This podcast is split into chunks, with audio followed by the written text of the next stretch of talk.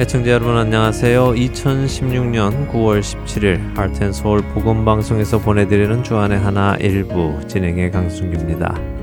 지난 한 주도 이 땅의 것이 아닌 천국의 것에 우리의 시선을 고정하고 두렵고 떨림으로 그 구원의 길을 걸어가신 여러분들 되셨으리라 믿습니다. 광고 말씀 전해드립니다. 하트앤서울 복음선교회 찬양팀 헨즈의 찬양 집회 소식입니다.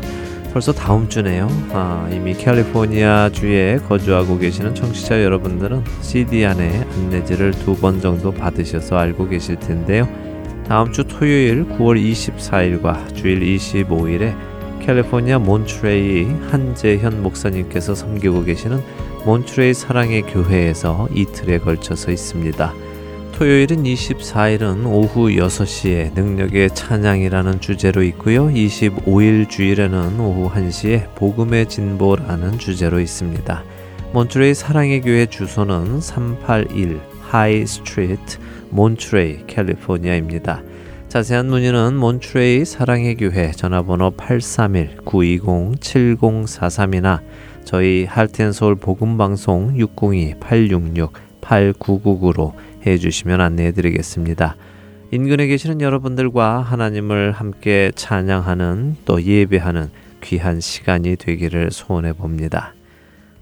저는 성격이 그렇게 깔끔한 편은 아닙니다. 그래서 주위가 늘 번잡스러운데요. 늘 쓰는 물건들도 여기 놓았다 저기 놓았다 해서요. 필요할 때마다 이리저리 찾아다니느라 시간을 낭비하는 경우도 많습니다. 그래서 자기 주변을 늘 깔끔하게 정리하는 분들을 보면 부러울 때가 많은데요. 야, 나도 저렇게 깔끔하게 정리해서 깨끗하게 살면 좋겠다 하는 생각도 해보지요. 그런데도 성격상 그게 잘 안 되더군요. 그런데요, 깔끔하지 못한 저임에도 불구하고 깔끔하게 하는 한 가지가 있습니다. 그것은 줄을 맞추는 것입니다. 이것도 뭐 성격상의 문제일지는 모르겠지만 저는 줄이 안 맞으면 그것이 굉장히 신경 쓰입니다. 책상 줄이 안 맞아도 그렇고요. 차가 주차선에 비뚤어지게 파킹이 되어 있어도 마음이 불편합니다. 또 벽에 액자나 포스터를 붙일 때도 줄이 안 맞거나 수평이 맞지 않으면 굉장히 마음이 불편합니다. 그래서 그 액자의 삐뚤어짐을 바로 잡아야 마음이 편해지죠. 그런데 그런 제게 굉장히 마음이 불편한 일이 생겼습니다. 첫 찬양 함께 하신 후에 계속해서 말씀 나누도록 하겠습니다. 첫 찬양 신청곡입니다. 콜로라도 오로라에서 강길래 애청자님께서 편지 보내주셨습니다. 안녕하세요. 무척이나 더웠던 올 여름, 해마다 겪은 여름이지만 올 여름은 더 유난히 더웠던 것 같습니다. 어느 날 우연히 H마켓에 갔다가 보게 된 잘 진열된 CD 한 장이 저의 삶과 신앙관을 새롭게 변화시키고 있습니다. 이제는 어쩌다 CD가 없으면 허전하고 배고프다는 느낌마저 드네요. 참으로 고맙고 감사합니다. 할텐서울 복음방송을 통해 저의 존재성을 느끼고 제가 어디에 있어야 할지를 깨닫게 됩니다. 하나님의 크고 깊고 비밀한 뜻을 온전히 전하시는 여러분이 되시기를 기도드립니다. 저희도 더위를 피해 잠시 쉬었던 전도를 다시 시작하려고 합니다. 9월 첫 주 토요일부터 M마트에서 하려고요. 신청곡 하나 부탁드립니다. 이 찬양을 세문교회 모든 성도들과 그리고 전도하시는 모든 분들과 함께 듣고 싶습니다. 하나님의 은혜 부탁드립니다. 라고 하시면서 콜로라도주에서 강길래 애청자님께서 편지 주셨습니다. 네, 정말 올여름 유난히 더웠지요. 잘들 견디셨습니다. 이제 날씨가 선선해지기 시작하는데요. 건강에 유의하시기 바랍니다. 우연히 만난 CD 한 장이 삶의 변화로 이어진다니 참으로 놀라운 하나님의 능력을 다시 한번 경험하게 됩니다. 그리고 이름 모를 그 봉사자님께서 그곳에 CD를 배치해 주셔서 또 이렇게 CD를 듣고 삶이 변화되시는 분들이 생겼겠죠. 참으로 감사합니다. 이렇게 우리를 변화시키시는 놀라운 하나님의 능력이 우리 모든 그리스도인들에게 날마다 임하시기를 기도드립니다. 또한 9월부터 시작하신 전도를 통해 그 능력이 흘러나가기를 기도드립니다. 강길래 애청자님 편지 감사드리고요. 신청곡 보내드립니다. 세문교회 그리고 전도하시는 모든 분들 함께 들어주시기 바랍니다.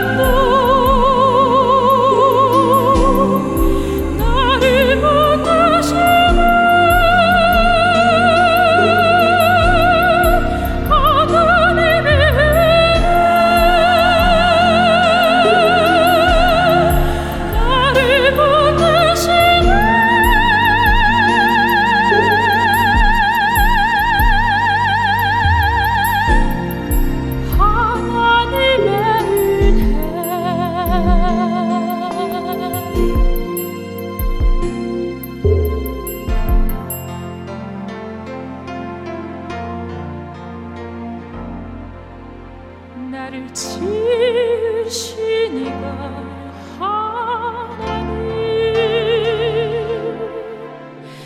나를 부르신 이가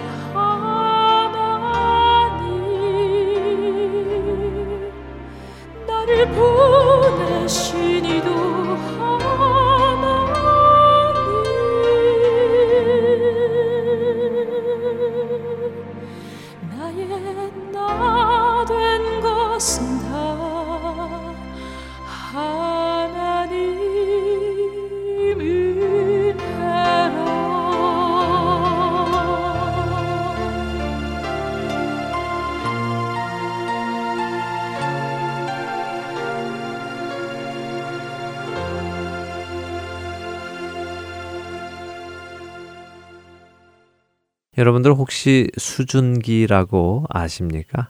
영어로는 레벨이라고 하는데요. 토목이나 건축을 할 때 수평을 재는 도구입니다. 아마 보신 분들도 많이 계실 것이고요. 수증기라는 이름이 어, 어색하기는 하지만 보시면 아마 다 아실 겁니다. 어, 자처럼 길게 생겼는데요. 그 안에는 투명한 관이 몇 개가 있습니다. 그리고 그 관 안에는 액체가 담겨 있어서 이 수증기를 놓았을 때 액체의 기울기를 보면서 수평을 맞추는 도구이지요. 저는 집에 많은 도구는 없지만 이 수증기는 가지고 있습니다. 벽에 액자를 달거나 무엇을 만들 때 꼭 수평을 재서 달아야 제 마음이 편해서 그렇습니다. 비뚤어지는 것을 보는 것은 제 마음이 너무 불편해서 말입니다. 그런데 저희 집에 수증기를 사용해서 수평을 재어 단 액자가 하나 있는데요. 분명히 수증기로 재었을 때는 수평이 맞았는데 달아놓고 보면 왠지 약간 기운 느낌이 드는 것입니다. 참 이상하다 하고 제 눈에 맞게끔 액자를 조금 비틀어서 맞추어 보면 눈에는 또 딱 맞아 보입니다. 하지만 이번에 수준기로 수평을 재어 보면 수평이 맞지 않는다고 또 기계는 이야기를 하지요. 도대체 어떻게 된 것일까 생각을 하던 중에요. 어, 혹시 우리 집 천장이 수평이 맞지 않아서 그런 것은 아닌가 하는 생각이 들어서요. 벽과 천장을 잇는 모서리에 수준기를 대어 보았습니다. 그랬더니 정말 아닌 게 아니라 천장의 수평이 약간 기울어져 있었던 것입니다. 그래서 천장의 기울어짐과 맞추어 액자도 기울여 놓으면은 제 눈에 그것이 똑바로 걸린 것으로 착시 현상이 일어나고 수준기에 맞추어 걸면 제 눈에 비뚤어져 보이는 것으로 착시 현상이 일어나는 것이었죠. 제 뇌가 착각을 일으킨 것입니다. 결국 제 눈에 맞추어서 액자를 약간 기울여 놓으니 딱 맞는 것처럼 보여서 마음이 편해지기는 했습니다. 하지만 제 마음 속에 또 다른 생각이 저를 불편하게 만들기 시작했는데요. 그것은 제 눈에 아무리 똑바른 것처럼 보여도 그 액자는 똑바르지 않다는 사실입니다.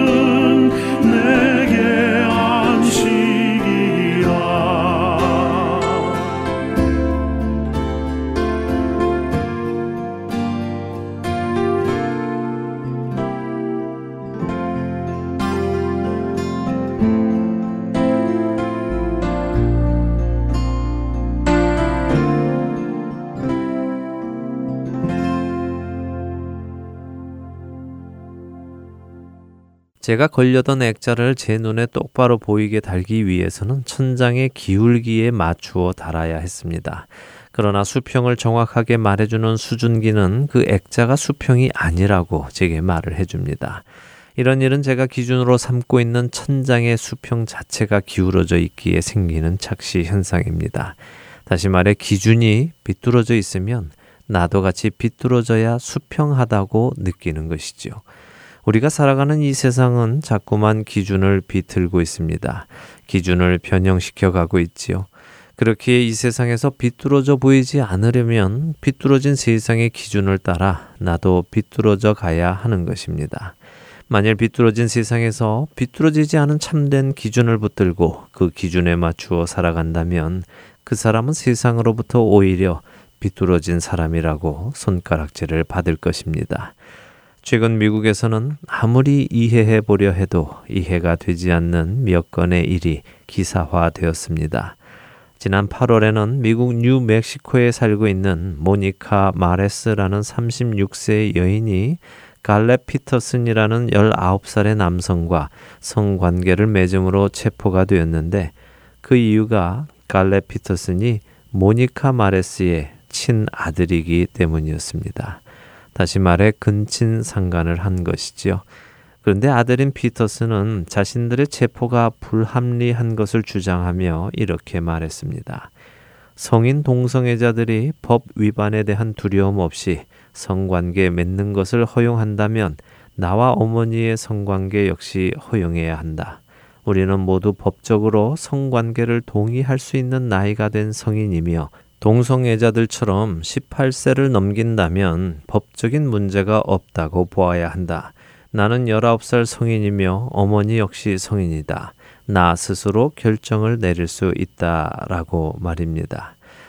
그리고 이번 달인 9월에는 오클라호마주에서 패트리샤 스판이라는 42살의 여인과 미스티 벨벳 던 스판이라는 25세의 여성이 체포가 되었습니다. 그 이유 역시 근친 상간이었습니다. 이번에는 어머니와 딸의 동성 근친 상간인 것입니다. 특별히 이 케이스는 결혼 신고까지 했는데요.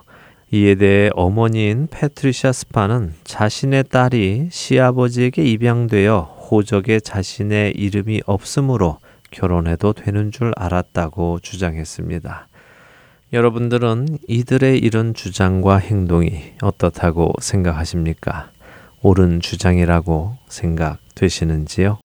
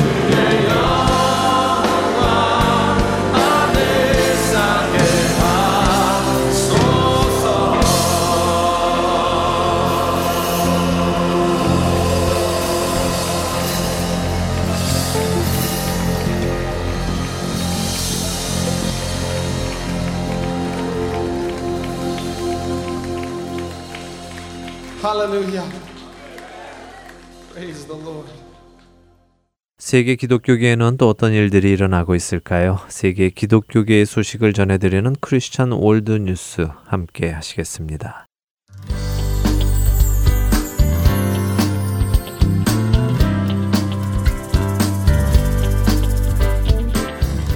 크리스천 월드뉴스입니다. 최근 제9순회 항소법원이 캘리포니아 주의 청소년 동성애 치료 금지법을 합법적이라 인정했습니다. 이에 반대하는 태평양 법률협회는 즉각 항소하겠다고 밝혔습니다. 지난 2012년 9월 SB 1172라는 법안으로 주지사의 서명을 받은 청소년 동성애 치료 금지법은 라이센스를 소지한 상담사가 청소년들의 동성애적인 성향과 성 전환 욕구를 변화시키거나 감소시키는 치료를 할 수 없도록 원천 봉쇄하고 있습니다. 이 법은 18세 이하의 청소년을 대상으로 한 동성애 등 성소수자 관련 이슈에 대한 모든 치료를 비전문적인 행위로 간주하고 처벌합니다. 따라서 동성애 성향을 느끼는 청소년을 부모가 상담사에게 데려가거나 혹은 심지어 청소년 자신이 치료를 원한다 할지라도 치료를 받을 수 없습니다. 그러나 반대로 동성애 청소년을 지지하거나 자신의 동성애 정체성을 찾아가도록 도와주는 등의 행위는 합법이라 인정됩니다. 여기서 상담사는 정신과 의사와 심리학자, 관련 분야 인턴과 결혼 가정 치료사, 교육 심리학자와 학생 심리 상담사, clinical social worker와 clinical counselor 등 광범위합니다. 이 법안에 반대하는 목회자와 결혼 가정 치료사들은 태평양 법률협회와 함께 소송을 제기한 바 있습니다. 이번 제9순회 항소 법원의 결정에 대해 태평양 법률협회의 대표 브레드 데쿠스 박사는 매우 실망스러우며 종교 자유에 있어 한 걸음 뒤로 감을 의미한다고 강조했습니다.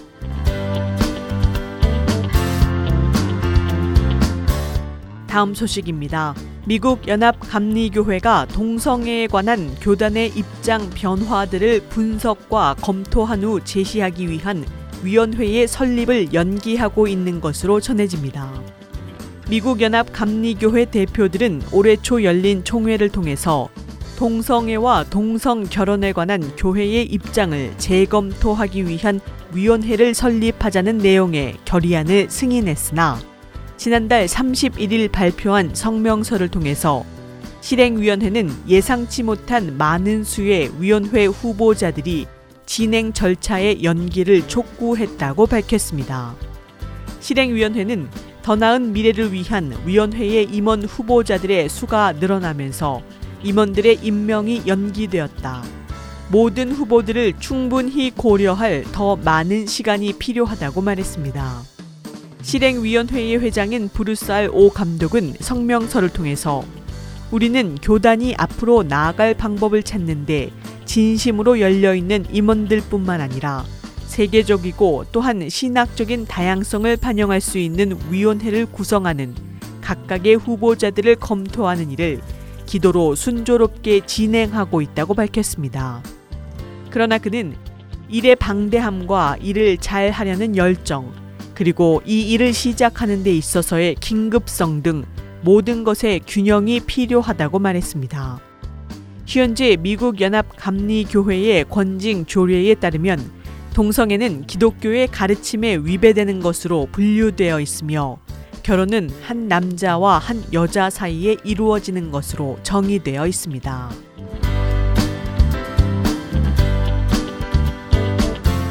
마지막 소식입니다. 미국 메릴랜드주 잔스 합킨스 대학 교수진들이 게이나 레즈비언, 트랜스젠더가 특정 성적 지향성이나 성 정체성을 가지고 태어났다는 것을 입증할 만한 충분한 과학적인 증거가 없다는 보고서를 발표했습니다. 미국 Christian Post의 보도에 따르면 Johns Hopkins 대학 정신의학 분야의 전임 교수인 로렌스 메이어 박사와 정신의학 및 행동과학 교수인 폴 맥큐 박사 등이 작성한 143쪽 분량의 이 보고서는 과학기술 전문지 New Atlantis에 게재되었습니다. 이들은 성적인 지향성이나 성별 불쾌감증 등이 자연적인 특성 때문에 생긴다는 주장과 동성애적인 애착을 가진 이들이나 트랜스젠더들이 이성애자들보다 정신질환 문제로 고통을 받는 유일한 이유가 차별과 사회적인 낙오 때문이라는 주장에 대해 연구했습니다. 보고서는 이성애자와 동성애자, 양성애자들이 가지는 성적 이끌림이 모두 태어날 때부터 가지고 있는 선천적 특성이라고 주장할 만한 충분한 증거가 없다고 밝혔습니다. 또한 교수진은 과거에 진행되었던 전염병학 연구를 자세히 검토했으며 이를 토대로 이 역학 연구에서 유전적인 요인과 성적 정체성 및 행동 간의 약간의 관계성을 발견했다고는 했으나 이 같은 연구 결과가 특정 유전자를 밝혀내는 데는 충분한 증거를 제시하지 못했다고 말했습니다. 보고서는 또한 태아의 발달이나 호르몬과 같이 생물학적인 요인이라는 가설에 대한 증거를 검토했으나 이 증거 또한 제한적이라고 덧붙였습니다. 또한 비이성애자와 관련된 환경적 요인 중 하나는 어린 시절 성적 학대를 받은 경우이다. 이때 동성애자가 될 비율이 높았다고 말했습니다. 교수진들은 또한 지난 2010년 정신역학자인 니콜라스 롱스트롬 박사와 그 연구진들이 3,826쌍의 일란성, 이란성 동성애 쌍둥이들을 분석한 연구 조사를 분석했습니다. 보고서는 쌍둥이에 관한 연구를 요약하면 성적 정체성이 유전자에 의해 결정된다는 가설에 대한 신뢰할 만한 과학적인 증거는 없다. 다만 유전자가 성 정체성에 영향을 준다는 증거는 있다고 말했습니다. 교수진들은 보고서를 통해서 동성애자들이 선천적으로 그렇게 태어났는가라는 질문에 대해 유전적 결정에 의해 성 정체성이 결정되어 태어난다는 증거는 사실상 없다. 다만 특정 유전자 프로필이 동성애자가 되거나 동성애적인 행동을 할 수 있는 경향성을 키울 뿐이라고 답했습니다.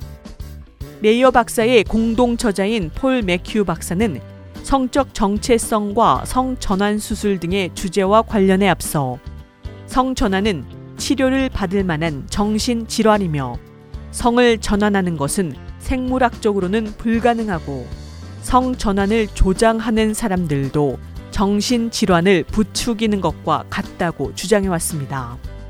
이에 대해 메이어 박사는 이번 연구가 오직 맥큐 박사의 편견을 뒷받침하기 위해 발표되었다는 비난이 나올 수도 있겠지만 이는 사실이 아니다.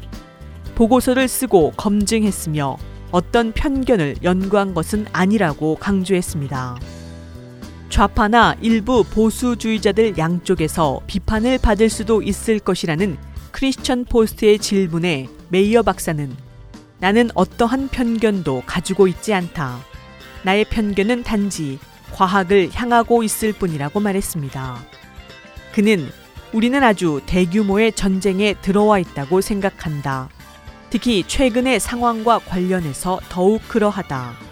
과학이 우리의 입장을 지지할 때 때로는 살짝 목소리를 낮추는 것이 더 나을 수도 있다면서 보수주의자들은 보고서가 이것이나 저것을 지지하지 않는다며 너무 일찍 연구에 대한 강도 높은 비난을 쏟고 있다. 과학이 말하게 하고 동성애자들이 이에 어떻게 반응하는지 지켜보자고 설명했습니다. 지금까지 크리스천 월드뉴스 정민아였습니다.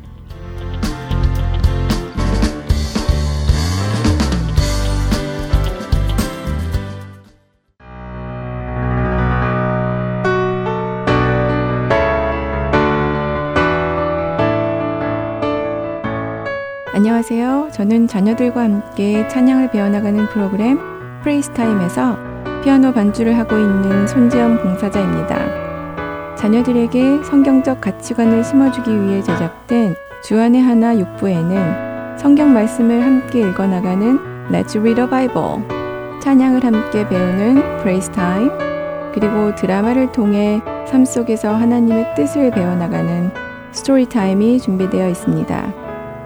특별히 Let's Read the Bible에서는 타주에 살고 있는 자녀들의 참여를 기다리고 있습니다. 주안의 하나 6배 CD가 필요하신 분들은 본 방송사 사무실 전화번호 602-866-8999로 연락 주시면 보내드리도록 하겠습니다.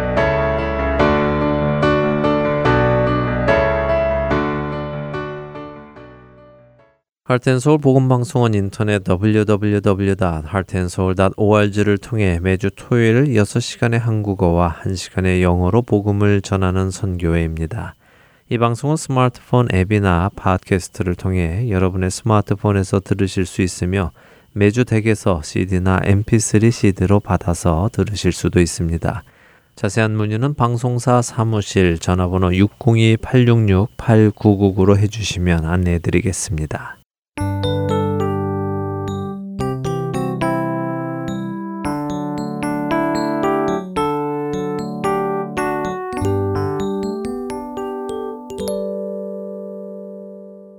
여러분들과 함께 복음의 개념을 정리해 나가는 프로그램 복음 그 기쁜 소식으로 이어드립니다.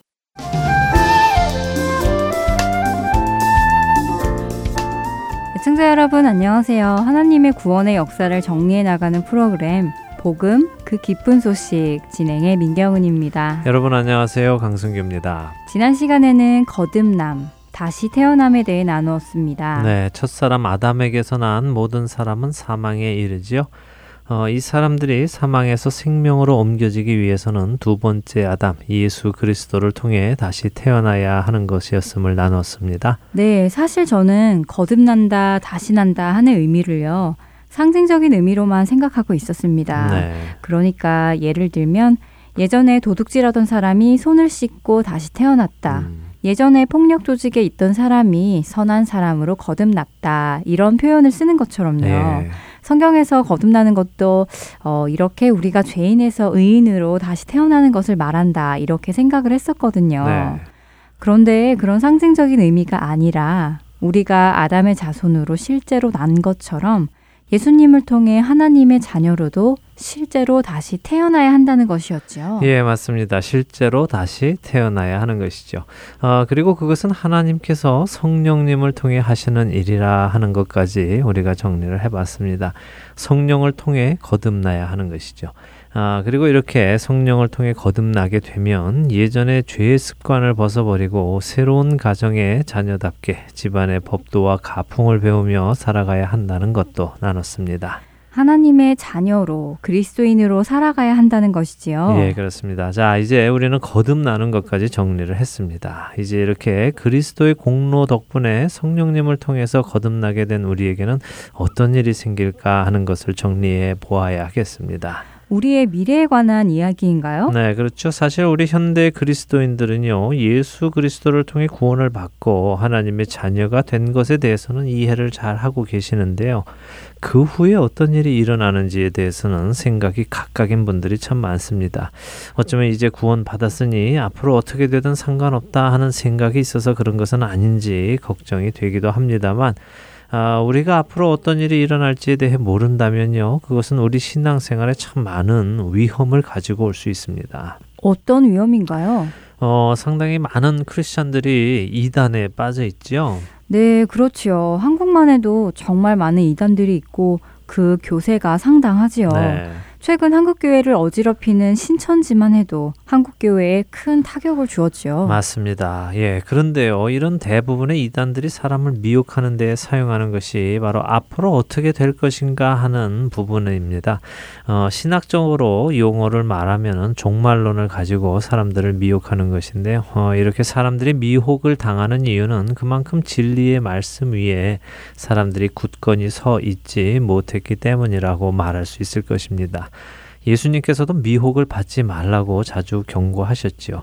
거짓 선지자와 거짓 그리스도들이 큰 표적과 기사를 보이며 할 수만 있다면 택하신 자들까지도 미혹할 것이라고 마태복음 24장 24절에서 말씀하십니다.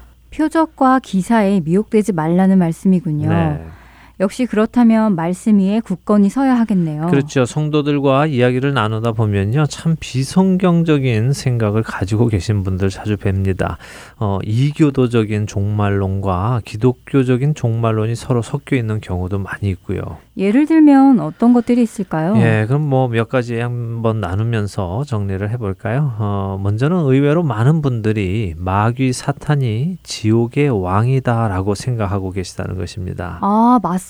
저도 처음에는 그렇게 알고 있었습니다. 음. 사탄이 지옥의 왕이라서 자신의 왕국으로 사람들을 데리고 가려고 사람들이 죄를 짓게 하고 미혹하고 하나님을 대적하게 한다고 음. 생각했었지요. 네. 물론 후에 성경을 공부하며 그것은 사실이 아니라는 것을 알게 되었지만요. 예, 하나님의 나라와 사탄의 나라, 천국과 지옥 이렇게 생각하는 것은 아, 대부분의 이교도들이 하는 생각이고요. 또 세상 사람들의 생각입니다. 그들은 사탄이 지옥에 살며 지옥을 다스린다고 생각하지요. 그래서 그곳에서 사람들이 이 생에 살 때 지었던 죄에 따라 그들을 괴롭히고 고문하며 벌을 준다고 생각하기도 합니다. 막 그 낄낄거리면서 말입니다. 그러나 성경을 보면 지옥은 그런 곳이 아니라는 것을 알게 됩니다. 네, 어, 요한계시록에 나오지 않나요? 예, 맞습니다. 요한계시록이죠. 요한계시록 20장 10절을 한번 읽어주시죠. 네, 또 그들을 미혹하는 마귀가 불과 유황못에 던져지니 거기는 그 짐승과 거짓 선지자도 있어 세세토록 밤낮 괴로움을 받으리라. 네, 맞네요. 바로 이 구절입니다. 예, 우리가 흔히 이야기하는 지옥, 그러니까 불과 유황의 못은요, 사탄 마귀가 지배하는 곳이 아니라 그들이 벌을 받을 곳입니다. 거기서 사람들을 괴롭히는 것이 아니라 자신들도 영원히 괴로움을 받는 곳이지요. 어, 전혀 다르군요. 네. 그동안 우리가 하나님의 정의에 대해 배운 것을 토대로 보니 이것이 하나님의 정의가 이루어지는 것이겠군요. 네, 잘 말씀하셨습니다. 하나님의 정의가 이루어지는 것이죠. 이교도들이 생각하듯이 지옥에는 사탄 마귀들이 왕이고 천당, 천국, 극락 이런 곳은 또 다른 신이 왕이라면요. 여전히 선과 악은 존재하는 것이고 악은 심판받지 못하고 선은 상을 받지 못한 것이니까 정의가 없는 세상이죠. 그것이 사람들이 생각해낸 종교의 한계이기도 합니다. 그럼 그렇게 하나님의 정의가 일어나고 나면 더 이상 악은 없겠네요? 모든 악은 심판을 받으니까요. 네, 당연하지요. 그것이 천국입니다. 더 이상 악함이 존재하지 않는 곳, 죄가 존재하지 않는 곳, 하나님과 그 아들 예수 그리스도의 성품 그대로 완전한 의가 가득한 세상, 그 어떤 악도 죄도 존재하지 않는 그곳이 바로 천국입니다. 어, 천국은 우리가 지난번에 나누었던 우리도 예수님처럼 죄를 지을 수도 없는 존재로 변화되어 살아가는 그곳이군요. 아, 정말 생각만 해도 빨리 가고 싶습니다. 네, 죄와 악을 보는 것을 견딜 수 없어 하는 하나님의 백성이라면요. 그것이 없는 온전한 하나님의 의가 충만한 그날이 오기를 기다리는 것이 당연할 것입니다. 아, 이제 이 지옥 이야기가 나왔으니까 말씀을 드리는데요. 어떤 분들은 지금 사람이 죽으면 천국과 지옥으로 심판을 받고 나뉘어 간다고 생각하시기도 하십니다. 물론 이런 생각은 천국과 지옥이라는 단어에 대한 개념의 차이로 인해서 일어나기도 하는데요. 천국과 지옥이라는 단어에 대한 개념의 차이요? 네. 어떤 것이 있지요? 아, 우리는 죽으면 단순히 천국과 지옥 이렇게 생각을 해서요. 지금 그 일이 벌어지고 있을 것이다라고 생각을 하기도 합니다만 이것 네. 역시 이교도에서 온 생각인데요. 동양에서도 죽으면은 곧바로 염라대왕 앞에 가서 자신의 선악간의 판결을 받고 극락이나 지옥으로 가는 것으로 알려져 있습니다. 그러나 성경에서 보면요. 그런 생각과는 조금 다른데요. 물론 이 종말론에 대한 신학과 죽음 후에 있는 일에 대한 신학은 참 많은 해석이 존재합니다. 교단마다 해석 방법도 틀리고 믿는 것도 약간씩 차이가 있죠. 그래서 어떤 것이 맞다라고 말씀을 드리기가 참 어렵기는 합니다. 어, 정말 그렇더라고요.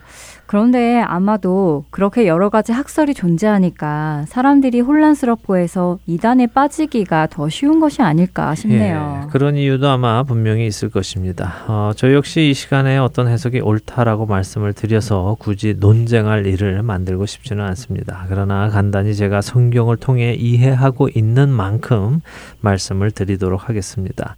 성경은 죽은 자가 가는 곳이 구약과 신약을 기점으로 바뀌고 있다는 것을 우리는 볼 수 있습니다. 예수님을 중심으로 바뀐다는 것이군요. 네, 그렇죠. 아무래도 예수님이 오셔서 하신 일의 의미가 죽음과 생명에 관한 일이니까요. 당연히 예수님을 기점으로 바뀌는 것이겠죠.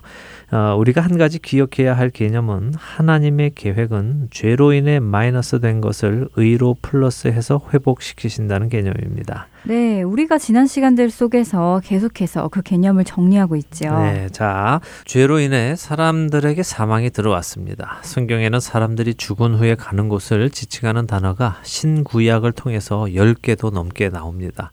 그 단어들을 다 공부할 필요까지는 없다고 생각이 되고요. 어찌되었든 이렇게 죄로 인해 사람은 모두 죽게 되었는데 죽으면 가는 곳이 있다는 것이죠.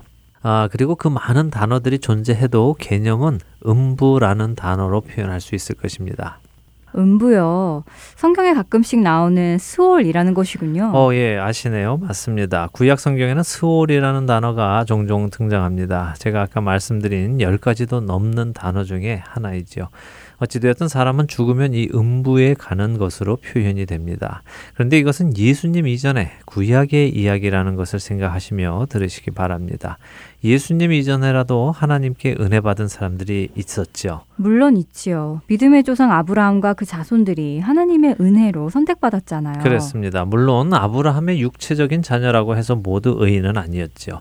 우리는 성경 말씀을 통해 그것을 알 수 있습니다. 마태복음 3장 8절과 9절에서 세례 요한은 자신이 아브라함의 후손임으로 구원받는다고 생각하던 자들을 향해서 그렇게 생각하지 말라. 하나님이 능히 이 돌들로도 아브라함의 자손이 되게 하실 것이다. 그러므로 회개하고 합당한 열매를 맺으라고 일갈합니다. 다시 본론으로 돌아오면 하나님의 은혜를 받아 의인으로 칭함을 받은 사람들이 분명히 있었다는 것입니다. 아브라함도 그가 여호와를 믿음으로 하나님께서 이를 그의 의로 여기셨다고 창세기 15장 6절이 말씀하십니다. 자, 이 말씀을 드리는 이유는요. 사람들이 죽으면 가는 음부에 구분이 있다는 말씀을 드리려고 하는 것입니다. 모든 사람이 죄인이기에 죽었고 죽으면 음부에 갑니다. 그런데 하나님의 은혜를 받은 의인들이 있습니다. 그들은 그 음부 안에서 구분된 곳에 있다는 것입니다. 구분되기는 하지만 그러나 우리가 생각하는 천국은 아니군요. 아니죠. 예수님께서 누가복음에서 해주신 부자와 거지 나사로의 비유를 보면요, 그 음부의 모습을 우리가 상상할 수 있습니다. 누가복음 16장 23절과 26절을 한번 읽어주시죠. 네, 먼저 16장 23절입니다. 그가 음부에서 고통 중에 눈을 들어 멀리 아브라함과 그의 품에 있는 나사로를 보고 네. 이번에는 26절입니다. 그뿐 아니라 너희와 우리 사이에 큰 구렁텅이가 놓여 있어 여기서 너희에게 건너가고자 하되 갈 수 없고 거기서 우리에게 건너올 수도 없게 하였느니라. 네. 어, 음부의 이야기와 음부가 구분되어 있다는 것을 알 수 있네요. 그렇습니다. 부자도 음부에 있고 거지 나사로도 음부에 있습니다. 또 아브라함도 음부에 있지요. 근데 부자는 그 안에서도 고통 중에 있습니다. 그러나 거지 나사로는 아브라함의 품에 있습니다. 다시 말하면 하나님의 은혜 아래에 있다는 말씀일 것입니다. 그런데 이 음부에서도 서로 나뉘어 있어서 오고 갈 수 없다는 것이죠. 이것이 예수님이 오시기 전에 죽은 사람들에게 있는 일입니다. 왜냐하면 아직 죄의 값이 예수 그리스도의 대속하심으로 치루어지지 않았기 때문이죠. 어, 그래서 예수님을 기점으로 그러니까 예수님께서 십자가에서 대속하심을 이루심으로 변화가 오는 것이군요. 그렇습니다. 저는 예수님께서 죽으시고 부활하심으로 이 음부에 있던 하나님의 은혜 안에 있던 의인들을 하나님이 계시는 낙원이라고도 불리는 천국이라고도 불리는 곳으로 이끌고 가셨다고 믿습니다. 예수님께서 직접이요? 그렇게 생각할 성경적인 근거가 있나요? 예, 있습니다. 어, 에베소서 4장 8절에서 10절인데요. 한 절씩 읽어보죠. 네. 그러므로 이르기를 그가 위로 올라가실 때에 사로잡혔던 자들을 사로잡으시고 사람들에게 선물을 주셨다 하였도다. 올라가셨다 하였은즉 땅 아래 낮은 곳으로 내리셨던 것이 아니면 무엇이냐? 내리셨던 그가 곧 모든 하늘 위에 오르신 자니 이는 만물을 충만하게 하려 하심이라. 어, 음, 알듯 말듯 하네요. 예, 자, 8절을 다시 한번 보시죠. 어, 그가 위로 올라가실 때, 그는 예수님이시겠죠? 그렇죠. 예, 그분이 올라가실 때에 어디서 올라가시는가? 그것은 바로 다음 절 9절에서 말씀하시는 것이죠. 땅 아래 낮은 곳에서 올라가시는 것이죠. 바로 음부군요. 그렇죠. 음부에 가셔서 사로잡혔던 자들. 무엇에 사로잡혔던 자들일까요? 죽어서 음부에 있는 자들이니까 사망의 권세에 사로잡혔던 자들일 것 같은데요. 맞습니다. 예, 바로 사망의 권세에 사로잡혔던 그 자들인데 모든 자들이 아니라 하나님의 은혜를 받은 자들이죠. 은혜는 받았지만 아직 죄의 문제는 해결되지 않았습니다. 그래서 사망의 권세에 사로잡혀 있던 그 자들을 이제 사망 대신 생명을 가지고 오신 예수께서 사로잡으셔서 그들에게 선물, 사망이 아닌 생명의 선물을 주시는 것이죠. 선물은 무엇입니까? 그거는 값없이 주는 것입니다. 그들의 의 때문이 아니라 예수님의 십자가의 대속의 결과로 그들은 사망에서 생명으로 옮겨지는 선물을 받은 것이죠. 네. 어, 하나하나 정리가 되어져 갑니다. 그러니까 예수님 이전의 사람들은 죽은 후에 음부라는 곳에서 있게 되었고 예수님께서 십자가의 대속으로 죄와 사망의 권세를 이기시고 난 후 그들을 음부에서 데리고 천국으로 올라가신 것이군요. 네. 그렇다면 예수님의 십자가 대속 이후에 죽은 사람은 그런 단계를 거치지 않겠네요. 그렇죠. 예수님 십자가 대속 이후에는 여전히 믿지 않는 사람들은 음부에 가 있고요. 믿는 자들은 바로 예수님의 공로로 인해 낙원 혹은 천국이라는 곳에 가 있습니다. 그러나 그것이 끝이 아닌 것을 우리는 압니다. 마지막 심판이 있을 것을 알지요. 하나님을 믿지 않고 예수님의 대속하심을 믿지 않고 사탄을 따라 자신의 죄에서 죽은 사람들이 언젠가 음부에서 불려나와 심판을 받는 날이 있습니다. 아까 읽었던 요한계시록 20장 이후의 말씀을 보죠. 아까 읽었던 20장 10절부터 15절까지 한 절씩 읽겠습니다. 또 그들을 미혹하는 마귀가 불과 유황 못에 던져지니 거기는 그 짐승과 거짓 선지자도 있어 세세토록 밤낮 괴로움을 받으리라. 또 내가 크고 흰 보좌와 그 위에 앉으신 이를 보니 땅과 하늘이 그 앞에서 피하여 간데 없더라. 또 내가 보니 죽은 자들이 큰 자나 작은 자나 그 보좌 앞에 서 있는데 책들이 펴 있고 또 다른 책이 펴졌으니 곧 생명책이라. 죽은 자들이 자기 행위를 따라 책들에 기록된 대로 심판을 받으니. 바다가 그 가운데에서 죽은 자들을 내주고 또 사망과 음부도 그 가운데에서 죽은 자들을 내주매 각 사람이 자기의 행위대로 심판을 받고 사망과 음부도 불못에 던져지니 이것은 둘째 사망 곧 불못이라 누구든지 생명책에 기록되지 못한 자는 불못에 던져지더라. 네. 어, 죽은 모든 자들이 다 나와 자기 행위를 따라 심판을 받는군요. 그렇습니다. 자, 이렇게 되는 것이 참된 하나님의 정의의 실현입니다. 죄 지은 자가 자신의 죄에 대해 합당한 벌을 받는 것이죠. 그리고 그것은 영원한 불못에 던져지는 것입니다. 우리가 흔히 생각하는 지옥의 개념은 바로 이 두 번째 사망을 이야기하는 것입니다. 그러니까 아직 사람들이 심판 후에 갈 지옥에 가 있다라고 생각하는 것은 비성경적입니다. 심판이 아직 이루어지지 않았기 때문이군요. 그렇죠. 그런데 믿는 자들 역시 믿지 않는 자들이 음부에서 나와 두 번째 사망으로 들어가듯이 심판 후에 천국에서 새 예루살렘으로 옮겨가지 않나요? 네, 맞습니다. 믿는 자들 역시 옮겨갑니다. 요한계시록 그 다음 장인 21장이죠. 2절부터 5절을 읽어 주세요. 네. 또 내가 봄에 거룩한 성, 새 예루살렘이 하나님께로부터 하늘에서 내려오니 그 준비한 것이 신부가 남편을 위하여 단장한 것 같더라. 내가 들으니 보좌에서 큰 음성이 나서 이르되 보라 하나님의 장막이 사람들과 함께 있음에 하나님이 그들과 함께 계시리니 그들은 하나님의 백성이 되고 하나님은 친히 그들과 함께 계셔서 모든 눈물을 그 눈에서 닦아 주시니 다시는 사망이 없고 애통하는 것이나 곡하는 것이나 아픈 것이 다시 있지 아니하리니 처음 것들이 다 지나갔음이러라. 보좌에 앉으신 이가 이르시되 보라 내가 만물을 새롭게 하노라 하시고 또 이르시되 이 말은 신실하고 참되니 기록하라 하시고. 네. 자, 이 모든 역사, 창세기 1장, 하나님의 창조로부터 시작되어서 계속해서 달려온 목적지이며 종착지가 바로 이곳입니다. 하나님께서 거룩한 성, 하나님의 성품을 그대로 담은 거룩한 새 예루살렘을 준비하셔서 내려보내십니다. 그 이유는 하나님께서 택하신 그 사랑하시는 사람들, 그 백성들과 함께 하시기 위해서지요. 그곳에 오기까지 많이 애통하던 사람들의 눈에서 하나님은 눈물을 닦아주시고요. 이제 사망도 없고 애통하는 것도 없고 슬픈 것, 아픈 것, 죄로 인해 들어왔던 그 모든 것들이 다시는 잊지 않는 하나님께서 원하셨던 그 모습의 세상이 이제 열리는 것입니다. 모든 것을 새롭게 회복하시는 하나님의 놀라운 은혜와 계획의 완성을 우리는 보는 것이죠. 와, 감격적입니다. 바로 이 일을 위해 하나님께서 창조를 시작하셨다는 말씀이 어, 참 감격적입니다. 하나님도 감격하실 것 같아요. 그날이 예, 되면요. 네, 아마도 그러실 것이라고 생각됩니다.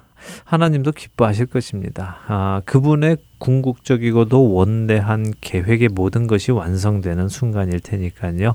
어, 그때 그곳에서 이 모든 것을 눈으로 직접 보는 모든 피조물들은 하나님의 그 위대하심과 자비하심과 노하기를 더디하심과 은혜와 사랑을 목소리 높여서 큰 소리로 찬양을 할 것이라 믿습니다. 정말 그날의 감격적인 순간을 너무 보고 싶습니다. 감격의 눈물이 막 나올 것 같아요. 예, 아마도 우리 모든 구원받은 자의 눈에는 감격의 눈물이 흐를 것입니다. 슬픔의 눈물이 아니라 감사의 눈물, 감격의 눈물 말이죠. 자, 이제 성경의 마지막 장인 요한계시록 22장을 보지요. 1절과 2절을 읽어 주세요.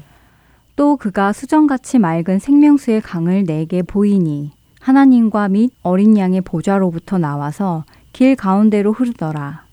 강 좌우에 생명나무가 있어 열두 가지 열매를 맺되 달마다 그 열매를 맺고 그 나무 잎사귀들은 망국을 치료하기 위하여 있더라. 네, 새 예루살렘의 모습을 표현해 주시는 말씀인데요. 우리 눈에 띄는 나무가 하나 있습니다. 무슨 나무입니까? 생명나무요. 네, 그렇습니다. 생명나무입니다. 이 생명나무는 어디에 있던 나무일까요? 어, 에덴 동산에 있었지요. 네. 선악을 알게 하는 나무와 함께 동산 중앙에요. 맞습니다. 그런데 이 새 예루살렘에는 선악을 알게 하는 나무는 없습니다. 그러나 생명 나무는 있습니다. 이것으로 미루어 볼 때 하나님께서 우리가 먹기 원하셨던 나무의 열매는 무엇이었을까요? 음, 생명나무의 열매였군요. 그러니까 하나님께서 처음부터 우리에게 생명을 주시기 원하셨는데 인간은 하나님이 주시는 생명을 선택한 것이 아니라 사망을 선택한 것이었군요. 네. 그런데도 하나님께서는 그런 우리를 그대로 심판하지 않으시고 구원하신 것이고요. 그렇습니다. 그것이 바로 하나님의 창조의 목적이었습니다. 자, 이제 복음 그 기쁜 소식은요, 다음 주 한 주만을 남겨놓고 있습니다. 오늘까지 나눈 내용을요, 다음 이 시간에는 우리가 총 정리해보는 시간을 갖도록 하겠습니다. 어, 시작한 지 얼마 안 된 것 같은데 벌써 12주가 지났군요. 네. 그동안 참 많은 내용을 정리해 본 것 같은데요. 다음 시간에 총정리를 하면 또 너무 좋을 것 같습니다. 한 주간도 하나님의 은혜 안에 충만히 거하시는 여러분들 되시길 바랍니다. 네, 저희는 다음 주 시간에 다시 찾아뵙겠습니다. 안녕히 계십시오. 안녕히 계세요.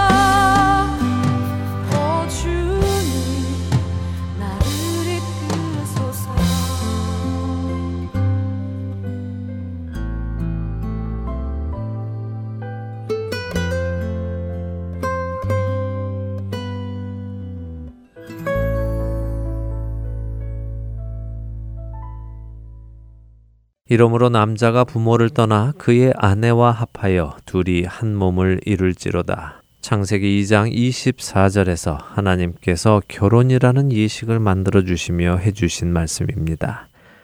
예수께서 대답하여 이르시되 사람을 지으신 이가 본래 그들을 남자와 여자로 지으시고 말씀하시기를 그러므로 사람이 그 부모를 떠나서 아내에게 합하여 그 둘이 한 몸이 될지니라 하신 것을 읽지 못하였느냐. 마태복음 19장 4절과 5절에서 결혼에 대한 정의를 확인시켜 주시는 예수님의 말씀입니다. 결혼은 한 남자와 한 여자가 그 부모를 떠나서 결합하는 것임을 성경은 말씀해 주고 계십니다. 이 말씀은 곧 사람을 창조하시고 결혼을 창조하신 그분의 변치 않는 결혼에 대한 기준이며 정의입니다. 그 기준을 사람들은 자신들의 눈에 맞추어 바꾸어 버렸습니다. 사랑한다면 남자가 남자와 결혼을 할 수 있고 여자가 여자와 결혼을 할 수 있다고 말입니다. 이렇게 기준이 비뚤게 바뀌어지니 비뚤지 않고 올바른 기준인 성경 말씀이 세상의 눈에 비뚤어져 보입니다.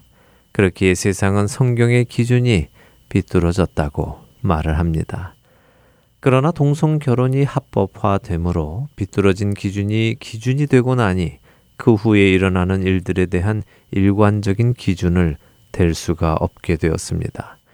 성경은 분명 한 남자와 한 여자가 그 부모를 떠나서 결합하는 것이 결혼이라고 말씀하시는데도 불구하고 한 남자와 한 남자, 한 여자와 한 여자는 물론 부모를 떠나라는데도 불구하고 오히려 어머니와 아들, 아버지와 딸, 어머니와 딸이 결혼을 하겠다고 이야기합니다.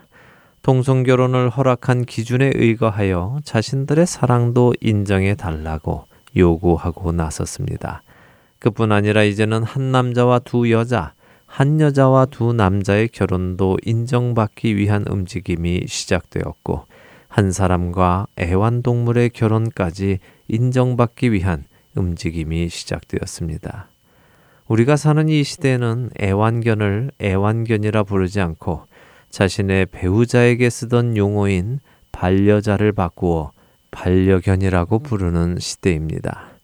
올바른 기준, 편치 않는 기준을 떠나 스스로 기준이 되기 시작하니 기준이 없어진 것입니다. 제 방에 걸었던 액자가 제 눈에는 똑바로 걸린 것처럼 착각하게 만듭니다. 비뚤어진 천장의 선을 따라 비뚤게 걸렸기 때문입니다. 그러나 수준기는 그 액자가 비뚤다고 말해줍니다. 아무리 제 눈에 그 액자가 똑바로 보인다 하더라도 말입니다. 우리 모두는 언젠가 죽습니다. 이 땅의 삶을 마무리하게 될 것입니다. 그리고 그 후에는 반드시 심판이 있다고 성경은 말씀하십니다.